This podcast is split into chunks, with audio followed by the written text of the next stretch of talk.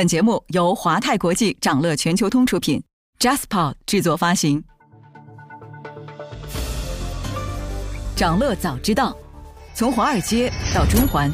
每个交易日开盘前，我们用十分钟为你播报最新鲜、硬核的财经快讯。今天是二零二三年一月九号，星期一，各位投资者早上好。上周呢是二零二三年美股的首个交易周。美联储去年最后一次议息会议的会议纪要在上周四也新鲜出炉。那十二月非农数据也在上周五公布。二零二三年美联储将会如何行动？非农数据会不会进一步强化美联储紧缩预期？美国宏观经济又将走向何方？稍后的焦点话题，我们将从三个角度为你拆解。不过呢，首先还是让我们快速回顾一下上周全球市场的表现。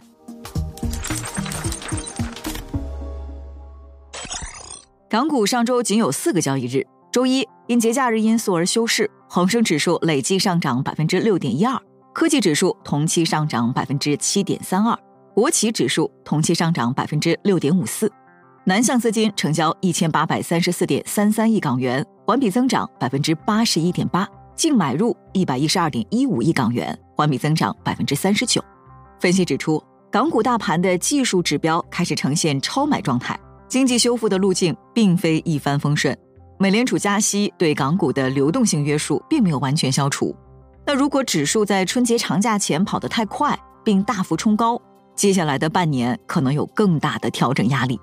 此外，今年一季度美债长端利率有望确立见顶并震荡回落，人民币汇率有望维持强势，特别是随着中国重新开放和经济复苏的信号不断加强。将有利于中国资产，特别是港股对全球资金的吸引力。让我们把视线转向美国。美国劳工局公布的数据显示，美国十二月非农就业人口新增二十二点三万人，为二零二零年十二月负增长以来的最低水平。ISM 公布的数据显示，美国十二月 ISM 非制造业 PMI 单月暴跌近七个点，仅为四十九点六，陷入萎缩，创二零二零年五月来新低，大幅不及预期。其中，商业活动新订单分项指数的降幅为二零二零年四月以来最大。与此同时呢，欧盟统计局公布数据显示，欧元区十二月调和 CPI 初值同比增长百分之九点二，低于市场预期，同比增幅创四个月新低。细分项目方面，能源价格上涨速度较慢，但食品、酒精和烟草、非能源工业品和服务的成本继续上涨。今年呢，美国和欧洲许多地方的气温都比平时高得多，天然气需求锐减，气价应声而跌。美国天然气期货创下一年来新低，连续第三周两位数大跌。气象预报显示，未来两周美国本土四十八个州的气温都明显高于过去三十年同期平均水平，意味着天然气的取暖需求会下降。那虽然眼前欧洲能源危机渐退，但困扰欧洲能源供给的根本性问题尚未解决。根据欧盟对俄制裁内容，到今年夏天，连接俄罗斯和欧洲的输气管道可能会全部关闭。分析认为，欧洲今年可能会再度遭遇能源短缺压力。那在俄乌冲突、新冠疫情和极端天气等因素的干扰下，大多数食品价格在去年出现飙升，导致联合国的食品价格平均指数上升到有记录以来的最高水平。联合国粮农组织发布的数据显示。二零二二年十二月，全球食品价格指数为一百三十二点四点。虽然已经连续九个月回落，但二零二二年全球食品价格平均指数为一百四十三点七点，是自一九九零年有记录以来的最高水平。想了解更多新鲜资讯，与牛人探讨投资干货，欢迎进入掌乐全球通 App。掌乐全球通是华泰国际旗下自主研发的一站式财富管理平台。为全球华人投资者提供港、美、A 股及新加坡市场的股票交易、公募基金、ETF、保险、智能投顾等多元化金融产品及服务。点击节目 Show Notes 中的链接，现在就一键直达掌乐全球通。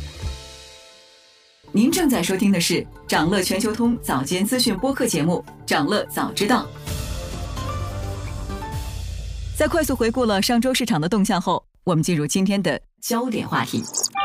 每期节目我们会挑选一个在全球金融市场最值得中国投资者关注的热点趋势，从多个视角为你进行拆解。今天我们关注的是对二零二三年美国宏观经济的预期。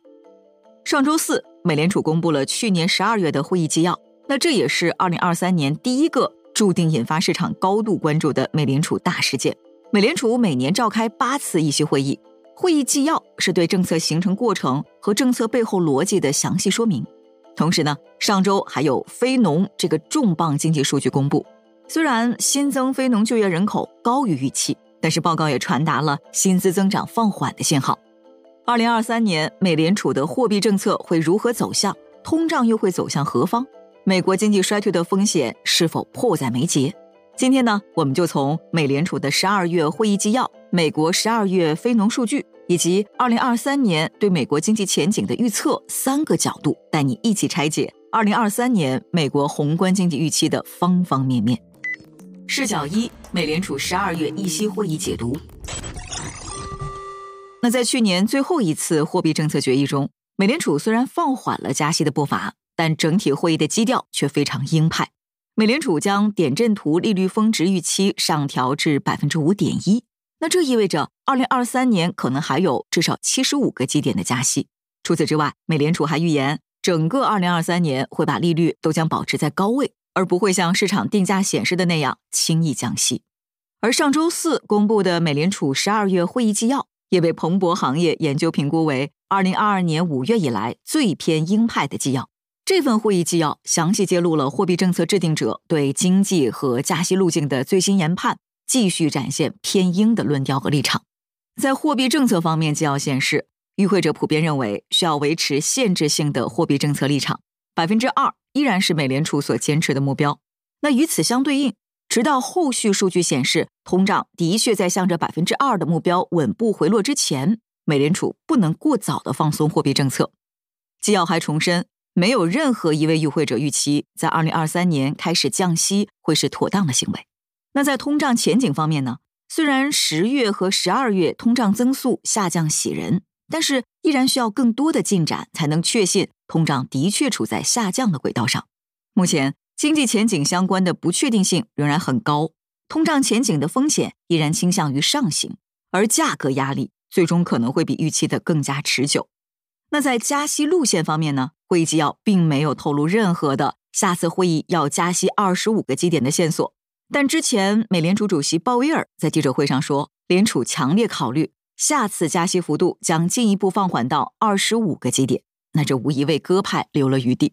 智商所工具显示，目前市场预计美联储在二月初的议息会议上加息二十五个基点的概率为百分之七十点七，加息五十个基点的概率则是百分之二十九点三。那另外值得我们注意的是呢，可能是去年夏天的金融市场过于欢脱，让美联储心有余悸。美联储官员们也没有忘记用会议纪要敲打市场，希望市场和金融机构们不要过于积极的解读政策立场。一些与会者还强调说，需要清楚地向市场表明，加息步伐放缓，并不表示委员会实现价格稳定的目标有所减弱，或者判断通胀已经持续处于稳定下行的通道。纪要提到，参会的美联储决策者再次确认了让通胀降到百分之二的强烈承诺。如果市场对降低通胀的前景太过乐观，就会让美联储抗击高通胀的形势更错综复杂，联储可能被迫让利率升得更高。视角二：非农数据解读。美国劳工部公布的非农报告显示，美国十二月非农就业人口新增二十二点三万人，虽然高于普遍预期的二十点二万人，但依然是二零二零年十二月负增长以来的最低水平。失业率意外下降至百分之三点五，是去年九月以来最低水平。好消息是，报告显示工资增长的确放缓了。平均每小时工资环比只增长百分之零点三，低于市场预期的百分之零点四。而薪资正是鲍威尔强调的二零二三年抗通胀的关键问题。薪资增速下滑，说明他对通胀的支撑可能正在减弱。另一方面呢，根据报告的详细数据，就业人数的激增几乎都是兼职工作。那如果按照实际获得新工作的人来进行计算，十二月的非农新增就业应该是负数。过去十个月里，美国全职工作的总人数减少了二十八点八万人，兼职工作人数增加了八十八点六万人。这份重磅就业报告引发了市场的剧烈重新定价。美股三大指数在周五收盘时强势拉升超过百分之二。内有评论认为，重磅就业报告提供通胀有望继续放缓的新迹象，可能为美联储放慢加息步伐铺平道路。视角三：美国宏观经济将如何走向？二零二三年美国宏观市场会怎么走呢？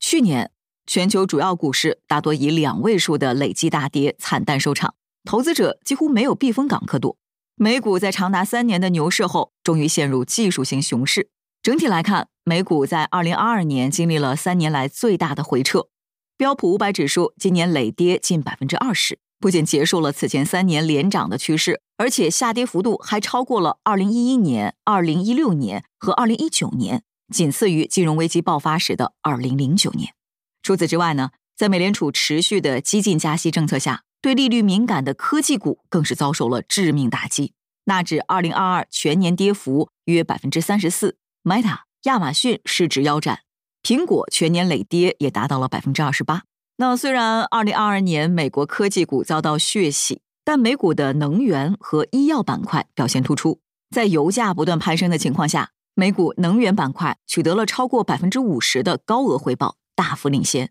巴菲特的心头爱。西方石油年内涨幅超过百分之百，美国第二大医药商卡蒂纳健康也是表现亮眼，年内逆势大涨近百分之六十。遗憾的是，二零二三年美股的开端依然不怎么美丽。首个交易日，美股三大指数均收跌，盘中一度齐跌超百分之一。随后几个交易日，市场情绪逐渐转向积极，即使美联储会议纪要释放了鹰派信号，当天美股依然收涨。而非农传达的通胀利好信息，更是让美股收周以翻红结尾。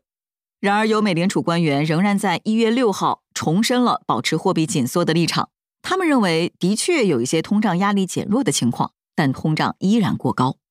虽然美联储官员认为继续加息，即使导致衰退，也只会是短暂的、轻微的衰退，但是许多分析人士和机构都不这么认为。摩根士丹利的首席股票策略师表示。美国股市在触底之前，至少还有百分之七的下跌空间。美国的消费前景也不容乐观，持续的大幅加息提高了借贷成本，消费者和企业纷纷缩减支出。十二月美联储会议纪要显示，中低收入家庭的预算已经捉襟见肘，许多消费者正在购买更便宜的替代品，也有更多的家庭开始使用信贷消费。而之前担心的超额储蓄，这部分超额储蓄的大头原本就属于高收入家庭。低收入家庭的超额储蓄比想象中下降的更快。二零二三年的美联储也会变得更加复杂。与二零二二年加息过程中美联储官员们保持统一阵线的景象不同，二零二三年的美联储决策已经展现出愈发复杂的一面。虽然美联储一直在强调坚持加息，但二零二三年公开市场委员会的人员构成却给市场带来一些不同的猜想。几位鹰派交出了投票权，而顶替他们的人当中。鸽派与中间派占据的份额更多，可以说啊，过去几年一团和气的美联储，在二零二三年，鲍威尔很有可能遇到更多的不同意见，特别是在经济下行冲击逐渐显现出狰狞的情况下。曾经预言过二零零八年金融危机的迈克尔·巴里说：“美国衰退已经成了定局，在未来，美联储可能会选择降息来刺激经济，从而导致通胀再度飙升。”接受媒体调查的经济学家预计。美国失业率今年恐怕会飙升到百分之五点五，百分之八十五的经济学家预计美国二零二三年将出现衰退。凯投宏观的分析师表示，美国在未来六个月内陷入衰退的可能性有百分之九十。您正在收听的是长乐全球通早间资讯播客节目《长乐早知道》。在今天开盘前，还有这些重要资讯值得你关注。英国平均房价创金融危机以来最大季度跌幅。数据显示，十二月英国平均房价连续第四个月下跌，跌幅为百分之一点五。那按季度来算，房价下跌百分之二点五，这是截至二零零九年二月的前三个月以来的最大跌幅。英国建筑业 PMI 也从十一月的五十点四降至十二月的四十八点八，低于荣枯线水平。美国2022年电动汽车销量猛增，特斯拉稳居榜首，但份额下降。据机构统计，去年美国电动车销量跃升了三分之二，在总汽车销量下跌百分之八，为十多年来新低的背景下，可谓亮眼。特斯拉仍然主导着美国电动汽车市场，占去年该领域总销量的百分之六十五，但低于二零二一年的百分之七十二，显示来自传统车企巨头和其他电动车新锐品牌的竞争更为激烈。壳牌可能缴纳近二十四亿美元暴利税。欧洲能源巨头壳牌更新二零二二年第四季度展望，公司二零二二年预计需要向欧盟和英国支付将近二十四亿美元的暴利税。壳牌表示。四季度的二十亿美元税单影响将在第四季度财报中作为确定项目报告，因此不会影响其当期调整后的利润。三星利润暴跌百分之六十九，创八年来新低。公司公布二零二二年四季度盈利预期，期内营业利润同比下降近百分之六十九，连续第二个季度同比下滑，也将是八年来的最低水平。那作为全球最大的存储芯片、智能手机和电视制造商，三星电子难逃美联储本轮加息风暴的侵袭，加上芯片行业竞争日益残酷，其股价在过去一年下跌超过百分之二十四。梅赛德斯奔驰二零三零年将在北美、欧洲和中国建设一万个充电站，公司预计投入数十亿欧元，争取二零三零年前在北美、欧洲和中国共建设一万个快速充电站。今年呢，将在北美开始建设，目标是二零二七年前，在美国和加拿大的四百个地点建设共计两千五百个充电点。此外，本周还有这些即将发生的重要日程值得你关注：美国将公布十二月 CPI，一月密歇根大学消费者信心指数；欧洲央行将发布经济公报和通胀预期；英国将公布十一月 GDP。财报方面，花旗、摩根大通。富国、达美航空将公布业绩。以上就是今天掌乐全球通、掌乐早知道的全部内容，期待为你带来醒目的一天。祝您在投资中有所斩获，我们明早再见。想了解更多新鲜资讯，与牛人探讨投资干货，现在就点击节目 show notes 中的链接，进入掌乐全球通 app。